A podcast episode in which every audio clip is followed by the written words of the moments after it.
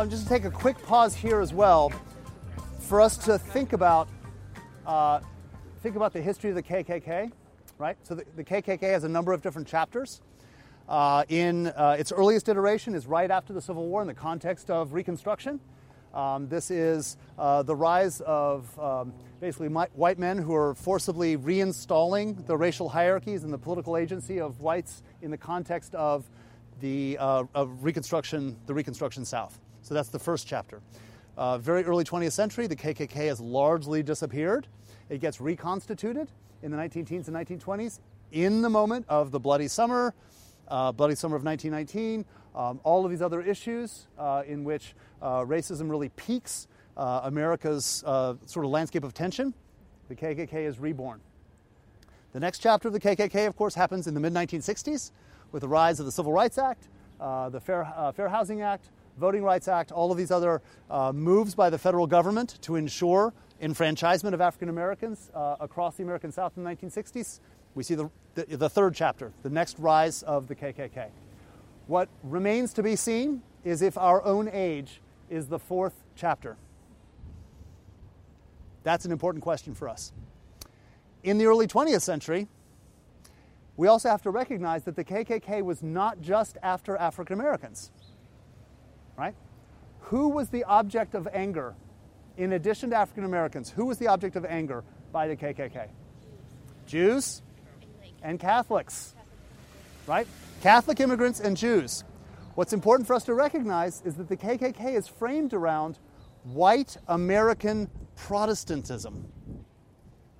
Right? Well, it's all about jobs, right? But their identity is who, and you begin to see the emergence of who is an American.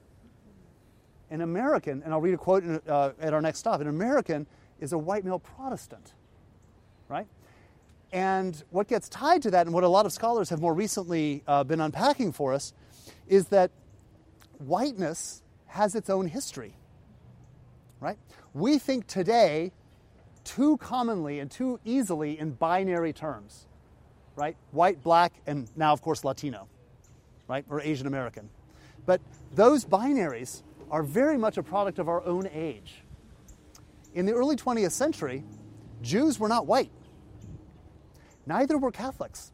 If you're Irish or you're Italian, you're not white. Right? So, whiteness, as it's understood, is much more circumscribed. And I have long wondered about the adjacency of these two buildings. Right? So, First Baptist Church's first building was on the site of where these 1980s condos were. First Presbyterian was the parking lot uh, that's on the south side. That was First Presbyterian Church. Christ Church Episcopal is right there. Um, there was a Union Church that is now the building that's occupied by the Haven. The majority of the important white Protestant congregations were all around that square. There are two places of worship that are not, and they're right here the Catholic Church and the synagogue. Now, I have no evidence to suggest that they actually picked those spaces to retreat from the public sphere but it does seem to me an interesting correlation that the two presumably white people groups who were in the early 20th century when these buildings were built, not described as white, have an alignment with one another, right? Because they're also outside the fold.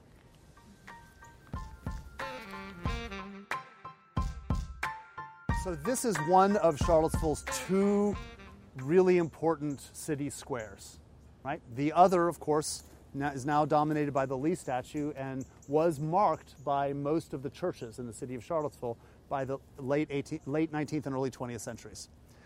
This site was not surrounded by churches, but this site was surrounded by law offices. Right? This is the political and legal heart of the city of Charlottesville. And it has been since the late 18th century dominated by the courthouse, right? The courthouse, the Jefferson designed, Thomas Jefferson designed courthouse, um, is a really important fixture. Now, interestingly, it actually faces that direction, so it gets the city gets reoriented over time, uh, and has a number of additions. The end wall that's facing us here is um, is, a, is, an early 19th century addition to the Thomas Jefferson uh, courthouse, but that is the the heart of the uh, sort of courthouse square. Uh, there was, uh, for a long time through the uh, late 19th and into the early 20th century, an alley that ran here. And so the, this square was actually two squares subdivided by an alley. And this site was dominated by a housing complex called McKees Row. And it was a, uh, just a huge boarding house, right? One big multi- multiple unit boarding house, a tenement row.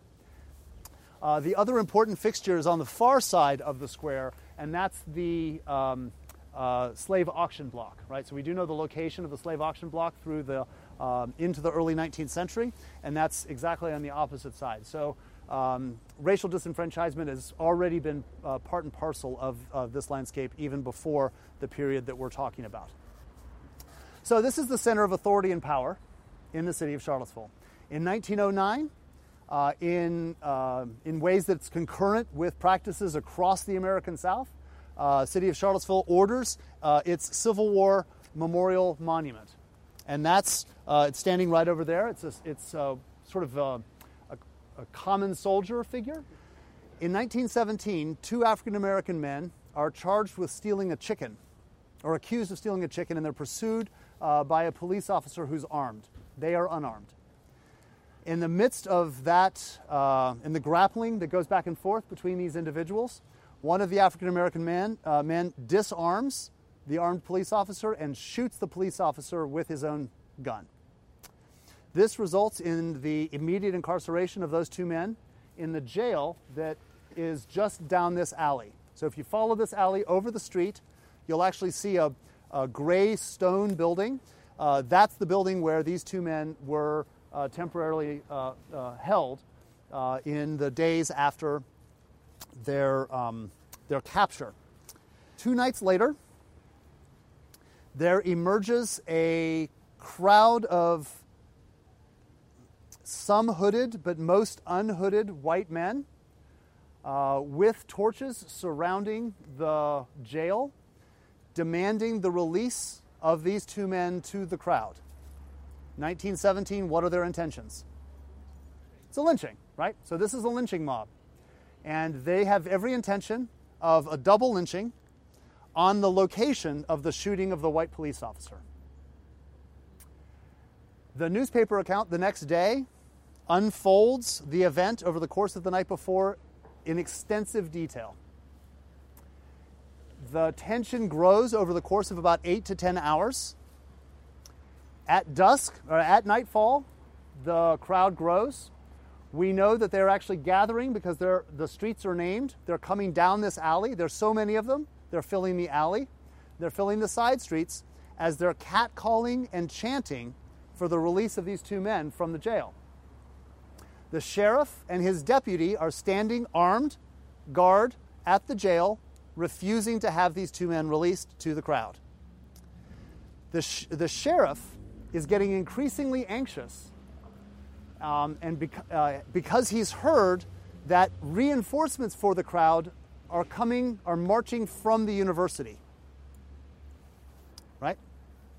So the first wave of the mob are townies. The second wave of the mob are, are coming from the university. And that's because we actually now have evidence that Charlottesville in these years has two chapters of the KKK, not just one. The University of Virginia has its own chapter right? And so this is the convergence of two chapters around the intention of a, an illegal murder of two men by lynching. Um, the sheriff is getting nervous because he's heard heard tell that they're coming, and we actually the uh, the written description has the route that the university men are walking, and it's the route we just took. Uh, their intention is to convene and by force extract the men from the jail. So the sheriff, in a panic, requests reinforcements from Staunton and asks the sheriff in Staunton to put 50 armed men on a train and get them to Charlottesville as soon as possible. Okay, so they're actually loaded on the train and they're on their way to Charlottesville. 50 armed men. Um, the sheriff is not certain that they'll arrive in time, so he calls out the fire department. The fire department is inten- the intention is that he's going to ask the fire department to deploy the, uh, the fire engine, the water, the water pump, on the crowd to disperse the crowd. When the fire uh, team arrives, they realize that the riot is by white men, and they refuse to uh, use their machine to disperse the crowd. In fact, many of them join the crowd. Cooler heads eventually prevail, and over a many, many, many hour conversation between the sheriff and the crowd, the crowd eventually disperses and goes home. The two men are then put on a, on a train and sent to Richmond, where just a few weeks later they're executed for their crimes. And so this doesn't actually show up as a lynching because it's an uns- unsuccessful attempt. But now I want you to remind me what's the urban environment in which this is all happening? What building is here? McKees Row, largely black occupied tenement. They're looking out their windows all night long at this event. Okay? So that's happening in 1917. In the August of 1920, Congress makes this radical move of women's suffrage. They actually give women the vote. But I find fascinating Virginia's and specifically Charlottesville's response to that. Hear this. Virginia Democrats respond in August of 1920. Negro women are making desperate attempts to register. This is in his this is in their mind a serious problem because Negro women are more intelligent than Negro men. Therefore, they're much more successful in meeting the requirements of the voter registration laws. He appeals to women in Virginia to look to Democratic white women of the state, whether they favor equal suffrage or not, to maintain the prestige, the integrity, the traditions, and the honor of Virginia by voting.